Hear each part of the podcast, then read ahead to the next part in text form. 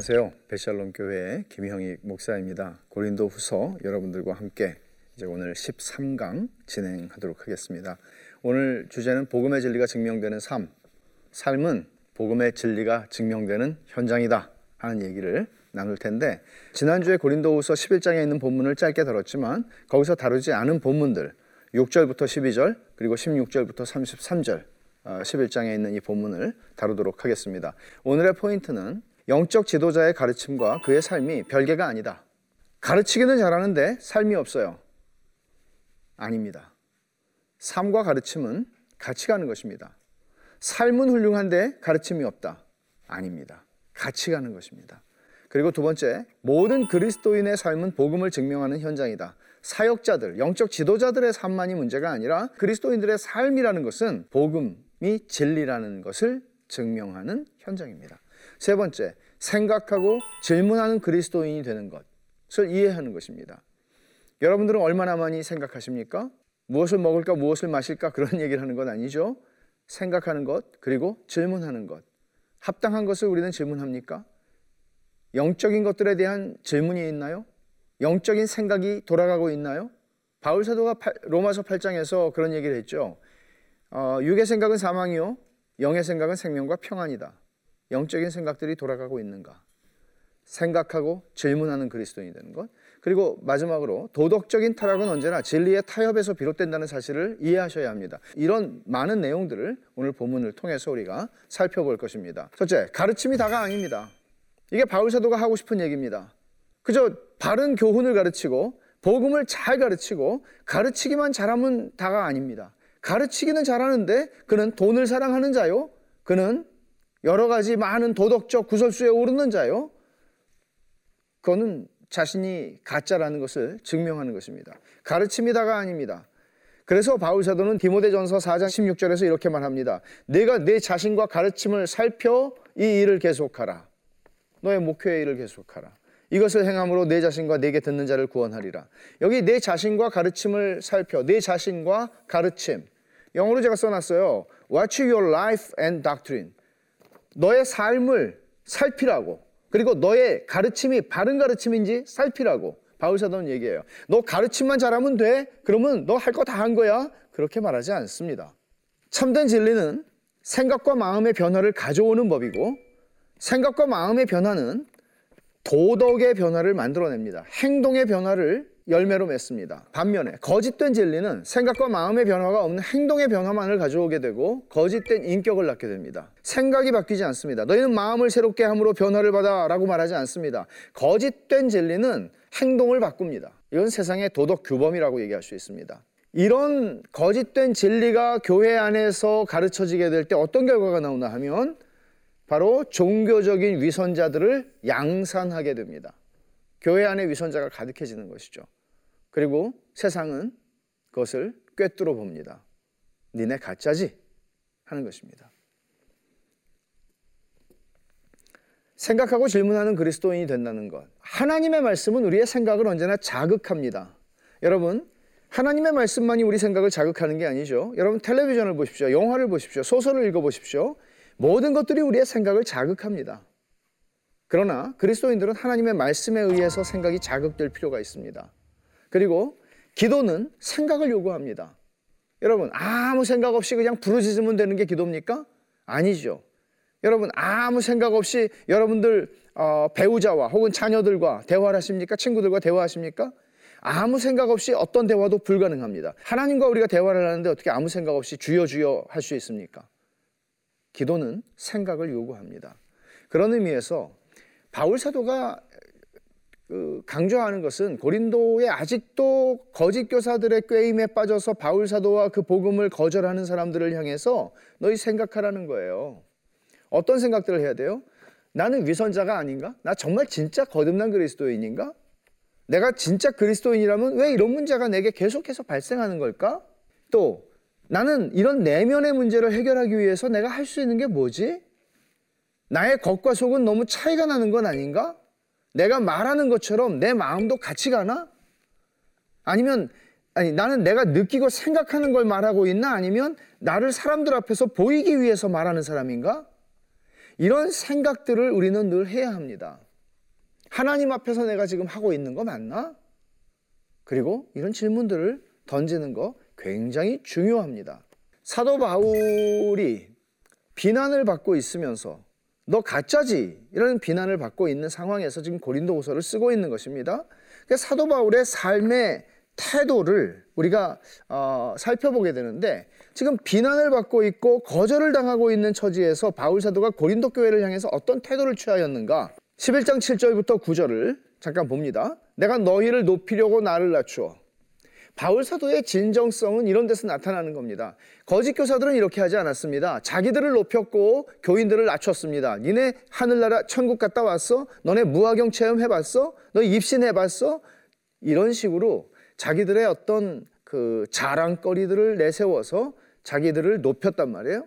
그리고 하나님의 복음을 값없이 너희에게 전함으로 죄를 지었느냐? 바울 사도는 계속 고린도 사람들을 높이고 있습니다. 그리고 복음을 값없이 줬습니다. 값없이 줬다는 말은 어떤 의미인가 하면 바울 사도가 복음을 전하고 그들에게서 받은 게 없습니다. 그러나 거짓 교사들은 주머니를 털었습니다. 그야말로. 고린도 사람들의 주머니를 털었습니다. 내가 너희를 섬기기 위하여 다른 여러 교회에서 비용을 받은 것은 탈취한 것이라. 바울 사도가 사례를 고린도 교회로부터 받지 않았어요. 그런데 받지 않은 것이 바울이 다른 모든 교회에서도 받지 않았다라는 이야기는 아닙니다.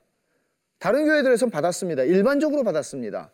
근데 바울 사도는 지금 다른 여러 교회에서 비용을 받은 것은 탈취한 것이라 이 안에는 풍자가 굉장히 많아요. 바울 사도의 말에는 왜냐하면 지금 고린도 사람들은 아 저 바울 돈 좋아하는 사람, 아 돈을 밝히는 사람. 그러니까 바울 사도가 지금 그래 내가 다른 교회들에게서 사례를 받은 거 이거는 내가 빼앗은 것이구나. 너희들 그렇게 생각하는구나. 이런 식으로 얘기를 하는 것이란 말이죠. 또 내가 너희와 함께 있을 때 비용이 부족하였으되 바울 사도가 1년 반 동안 고린도에 있었어요. 복음을 전하면서. 근데 그때 늘 재정의 부족함을 경험했다는 것이죠. 그러나 아무에게도 누를 끼치지 아니하였다. 누구에게도 내가 받지 않았다는 얘기를 하는 겁니다. 사례를. 마게도냐에서 온 형제들이 마게도냐는 뭐예요? 마게도냐 얘기를 여러 번 하죠. 빌립보 교회 같이 가난한 교회들입니다. 온 형제들이 나의 부족한 것을 보충하였음이 오히려 부자인 고린도 교회로부터는 바울은 아무것도 받지 않았지만 가난한 빌립보 교회나 이런 마게도냐 교회들에게서 형제들에게서 받았단 말이에요. 그래서 고린도에서의 사역을 충당했다고요. 왜 이렇게 했다는 거죠? 내가 이 내가 모든 일에 너희에게 폐를 끼치지 않기 위해서. 폐를 끼치지 않기 위해서. 민폐가 될까 봐. 너희들이 불편한 마음으로 아유 뭐 꼭 해줘야 되나? 마음은 내키지 않는데 그런 식으로 너희들이 나를 거부하고 있으니 나에 대해서 뭔가 그 처음에는 뭐 거부하는 마음이 강하진 않았겠지만 뭔가 그런 어떤 것들을 바울 사도가 느꼈던 것 같아요. 그러니까 받기가 거북했었겠죠. 그래서 스스로 조심하였고 또 앞으로도 조심하겠다고 그래요. 지금도 여전히 그런 거부하는 사람들을 향해서 지금 최후 검면을 하고 있으니까 이런 마음을 바울 사도가 표현을 하는 겁니다. 고린도전서 9장 12절에 보면 고린도전서에 다른 이들도 너희에게 이런 권리를 가졌거든 다른 사도들도 다 사례를 받았단 말이에요. 하물며 우리의 일까 보냐. 그러나 우리가 이 권리를 쓰지 아니하고 사례를 받을 수 있는 사람이지만 범사에 참는 것은 내가 고린도 교회 너희들로부터 사례를 받지 않는 것은 무엇 때문이라고 그러죠? 그리스도의 복음에 장애가 없게 하려고. 내가 복음을 전했는데 아 저 사람 돈 받는 거 보니까 저 돈 벌으려고 우리한테 와서 복음 전했구나. 이런 이야기를 하게 되면 복음에 장애가 되니까 내가 사례를 받지 않았다. 받을 수 받아 응당 받을 수 있지만 내가 안 받았다. 이런 얘기를 하는 것이에요. 아, 사례라는 게 여러분 이게 참 사례 뭐예요? 돈이죠, 돈. 돈인데 감사하다고 예를 표하는 것입니다. 참 고맙습니다. 수고하셨어요. 이런 거죠. 어, 대가하고는 좀 다른 것입니다. 근데 이 사례의 역사를 보면 플라톤 이래로 그리스 철학자들 때부터 바울 당시까지도 그 당시에 철학자들이나 궤변가들이 뭔가 이렇게 강연 같은 것들을 하고 사례를 받는 것이 일반적인 관행이었습니다. 그런데 바울 사도가 사례를 받지 않은 것을 이 사람들은 어떻게 봤나 고린도 사람은 어떻게 봤나 하면 자기가 주는 복음이 가치가 없거나 혹은 자기가 뭔가 걸리는 것이 있어서 못 받는다는 거예요.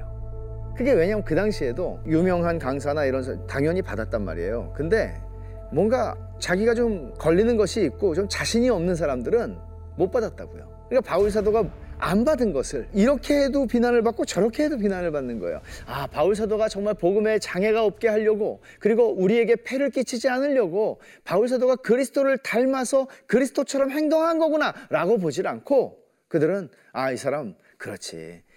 뭔가 예수님을 따라다닌 제자도 아니었잖아. 근데 사도라고 부르고 뭔가 캥기는 게 있는 모양이구나. 이렇게 판단을 했단 말이죠. 그래서 거짓 사도들, 거짓 교사들은 바울을 비난하기가 굉장히 쉬웠어요. 이게 비난할 수 있는 굉장히 좋은 그 거리가 된 거예요. 그래서 저 사람 가짜기 때문에 못 받고 있어.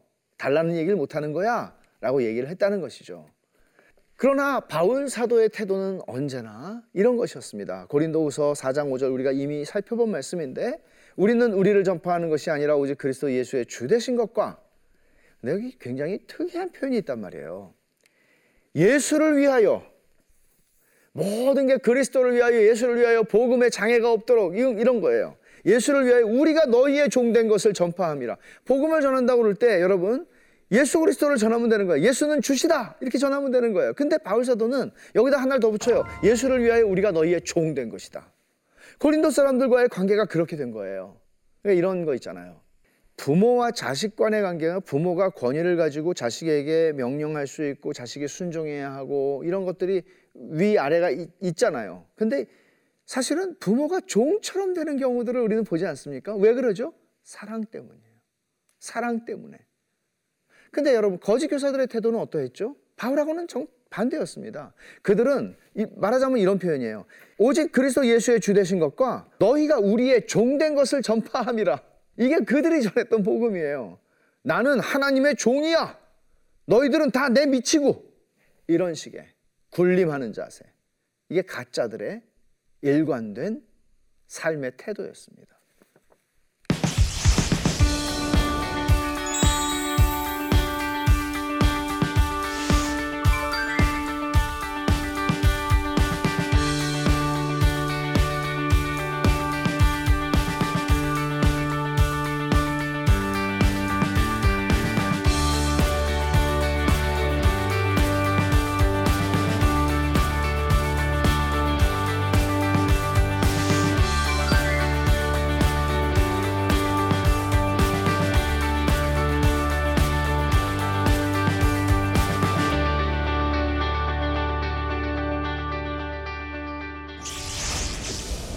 그걸 좀 더 구체적으로 보는 거예요. 거짓 사도들의 삶의 태도.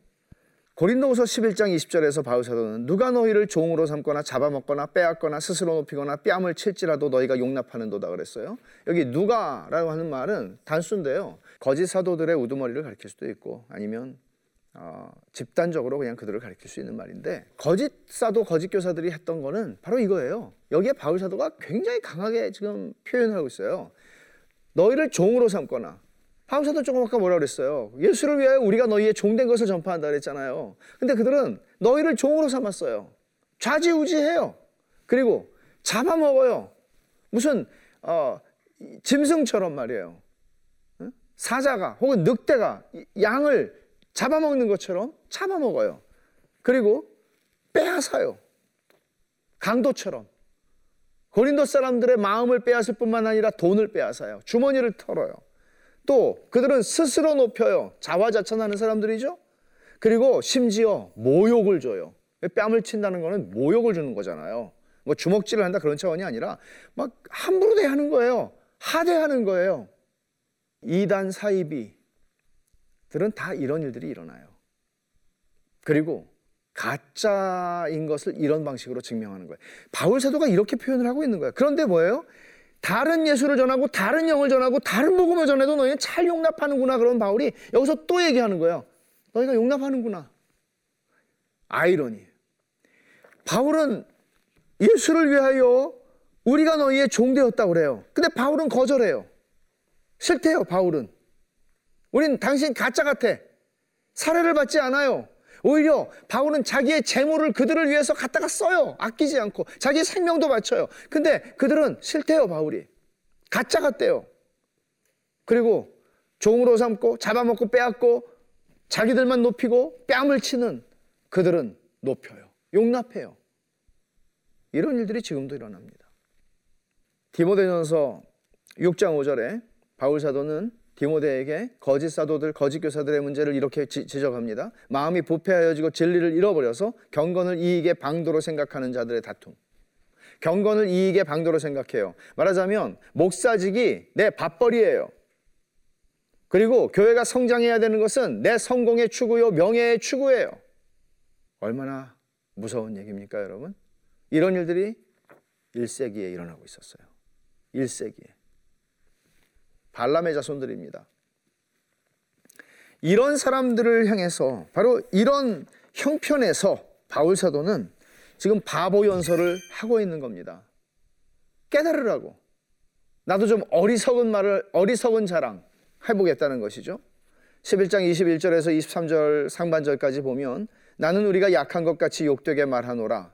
그러나 누가 무슨 일에 담대하면 어리석은 말이나마 나도 담대하리라. 여기 어리석다는 말 하죠. 이 지혜로운 말이 아닙니다. 자기 자랑하는 거기 때문에 그들이 히브리인이냐? 나도 그렇다. 그들이 이스라엘인이냐? 나도 그렇다. 그들이 아브라함의 후손이냐? 나도 그렇다. 이게 그 사람들이 자랑하는 것들을 지금 얘기하는 겁니다. 그들이 그리스도의 일꾼이냐? 정신없는 말을 하거니와 나는 더욱 그렇다. 난 더 그리스도의 일꾼이다. 정신없는 말이라고 그러죠? 좀 속된 표현을 쓰면 미친 소리라는 얘기예요. 그러니까 자기 자랑을 하는 거는 바보 같은 소리일 뿐만 아니라 미친 소리다. 근데 내가 지금 이거를 어리석은 짓, 미친 소리를 좀 하고 있다. 나를 좀 용납해다오. 바울이 왜 이렇게 하는지 조금 더 가봐야 알아요. 왜 바보 연설을 하는지는.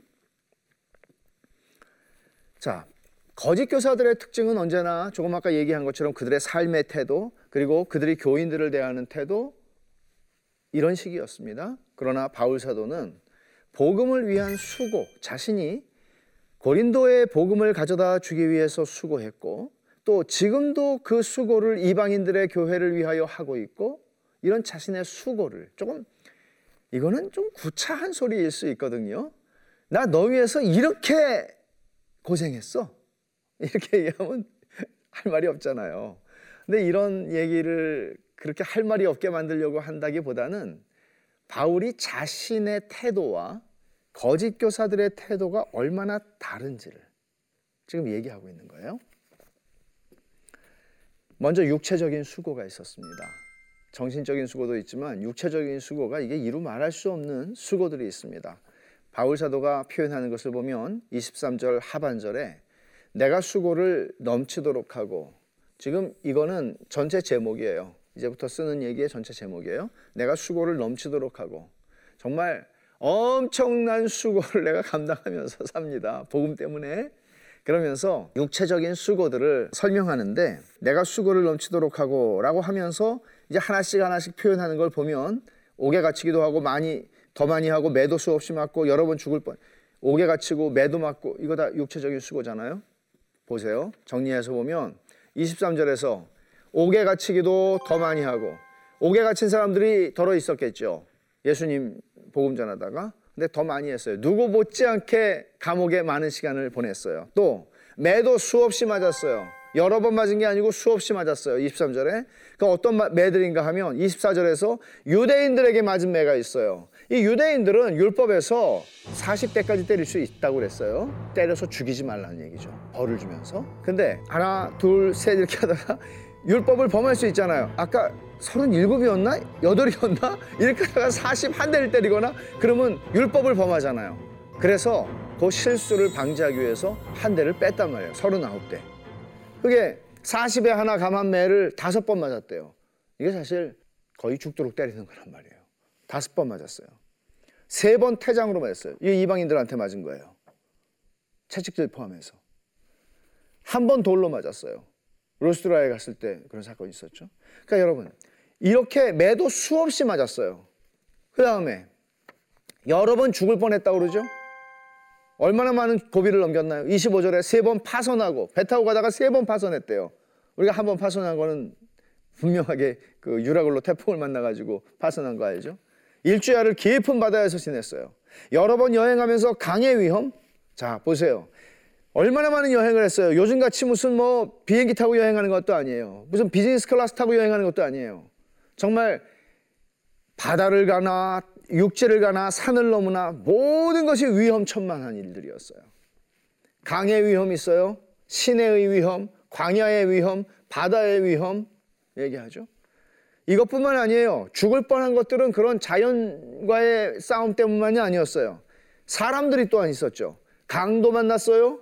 동족의 위험, 유대인들이 얼마나 바울을 죽이려고 그렇게 결사각오를 하고 쫓아다녔습니까? 이방인의 위험, 숨을 데가 없어요. 유대인들이 그러면 이방인들이라도 안 그래야 되는데 이방인들도 그랬습니다.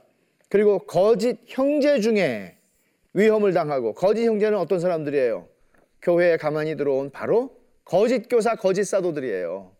이런 사람들을 또 대적을 해야 했던 것이죠. 그러니까 이 모든 것들을 다 수고하고 애쓰며 여러 번 자지 못하고 줄이며 목마르고 여러 번 굶고 춥고 헐벗었다. 이게 바울 사도가 육체의 수고로 표현하고 있는 어, 이야기들입니다. 정신적인 고통도 있었습니다. 보죠.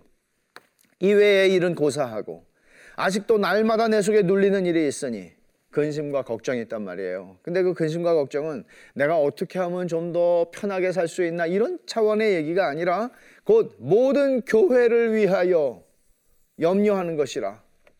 교회를 위한 염려예요.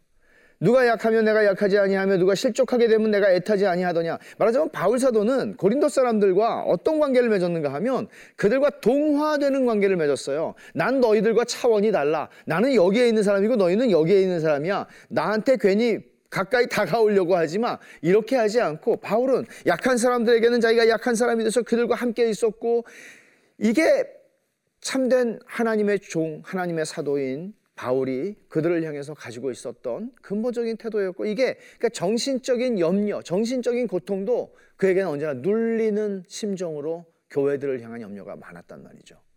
자기를 위한 게 아니라 교회를 위한 염려였습니다. 그래서 바울 사도는 내가 부득불 자랑할지인데 내가 약한 것을 자랑한다.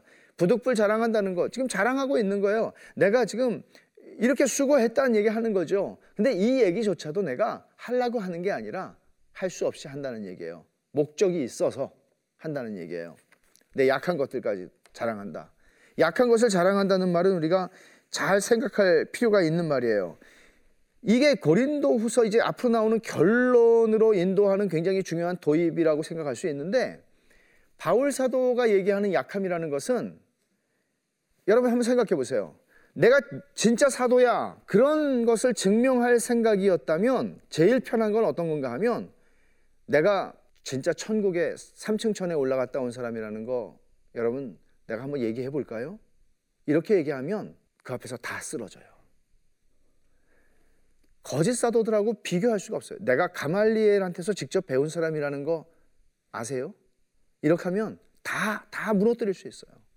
그러니까 자기 자랑거리, 유대인이요, 히브리인이요, 베냐민 지파요, 이런 많은 자기의 자랑거리들을 가지고 그들을 대했으면 자기 사도인 거 증명할 수 있어요. 근데 이거는 옳은 방법이 아니에요. 왜냐하면 바울이 이런 식으로 복음을 증명하려고 했다면 고린도 사람들은 또다시 바울보다 더 강한 가짜가 와가지고 얘기하면 또 넘어질 거예요. 말하자면 우리는 바른 방법으로 복음을 증명해야지 내가 어떤 사람인지 알아?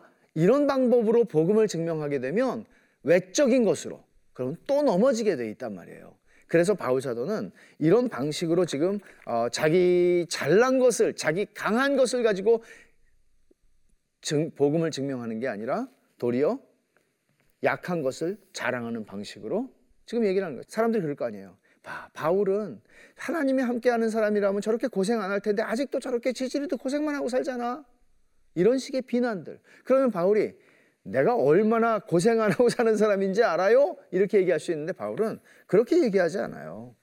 오히려 자기의 그들이 알고 있는 것 이상으로 자기의 고난당한 것들을 다 얘기하면서 나의 약함이 내가 진짜 사도된 증거입니다.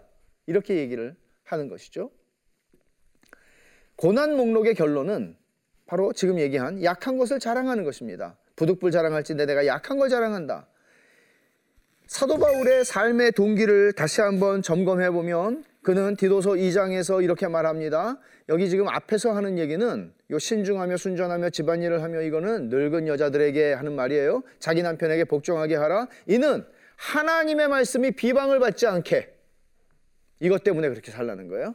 또 그 다음에 있는 말씀은 디도서 2장 10절 말씀인데 종, 종의 신분으로 예수를 믿는 성도들에게 하는 말이에요. 훔치지 마. 모두 모든 참된 신실성을 나타내게 하라. 이는 범사에 우리 구주 하나님의 교훈을 빛나게 하려 함이라. 그러니까 전부 바울사도의 삶의 동기와 초점은 뭐에 맞춰져 있어요? 하나님의 말씀, 복음, 복음의 진리가 드러나고 복음의 진리가 증명되는 삶을 살아야 된다는 거죠. 그리고 살라라는 명령이기도 하지만 동시에 이 균형을 놓치면 우리는 너무나 많은 걸 놓쳐요. 진짜 복음을 여러분이 믿는다면 그렇게 여러분 살게 됩니다. 이게 같이 가는 거예요. 고린도전서 9장에서 이렇게 말했어요. 다른 이들도 너희에게 이런 권리를 가졌거든 하물며 우리일까 뭐냐 우리가 이 권리를 쓰지 않냐고 사례를 받는 것 얘기하는 것이죠. 그리스도의 복음에 아무 장애가 없게 하려고 내가 너희들에게선 사례를 받지 않았다. 이런 얘기를 하는 거예요. 그럼 여러분, 복음이라는 거, 복음의 진리, 우리가 믿는다고 말하는 그 복음의 진리는 얼만큼 큰 힘이 있는 걸까요? 그건 얼만큼 우리를 변화시키는 걸까요?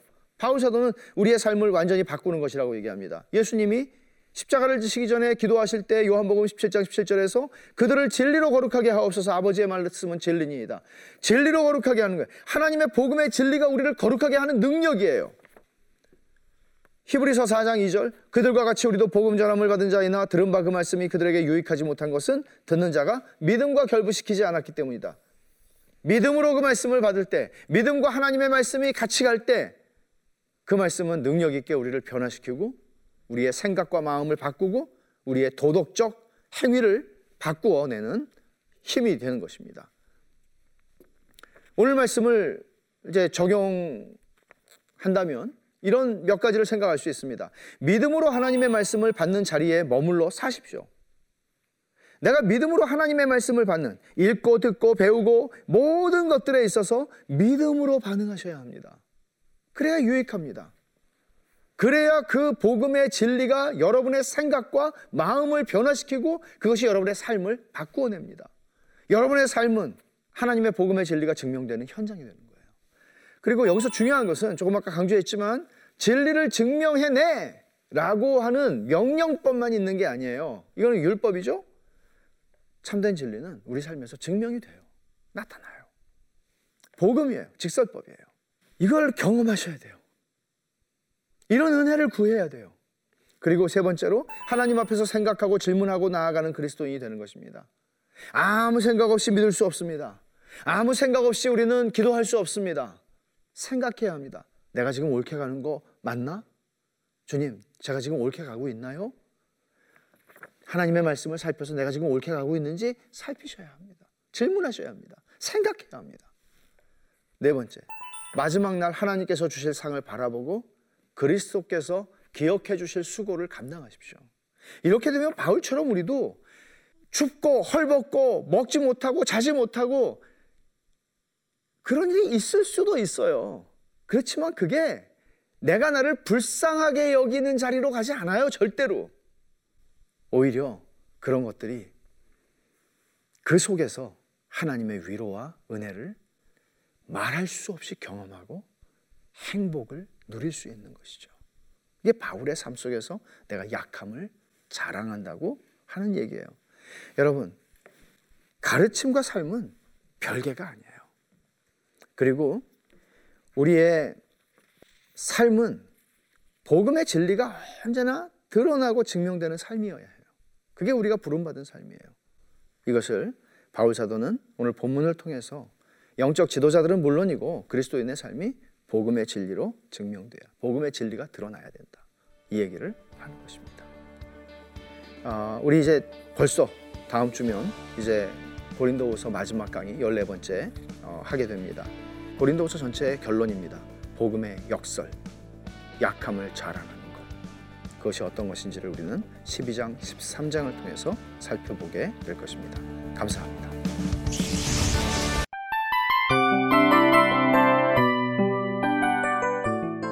이 프로그램은 청취자 여러분의 소중한 후원으로 제작됩니다.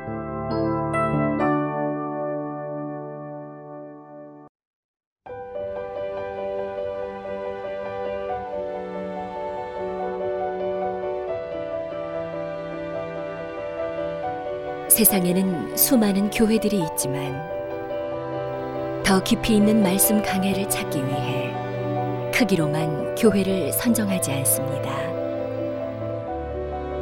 보다 좋은 영적 콘텐츠를 더 많이 나누기 위해 방송비를 받지 않습니다. 1년 365일 복음만 전하고 싶어서 우리는 광고를 하지 않습니다. 온누리의 복음을 땅끝까지 CGN TV와 함께 땅끝 선교사가 되주세요.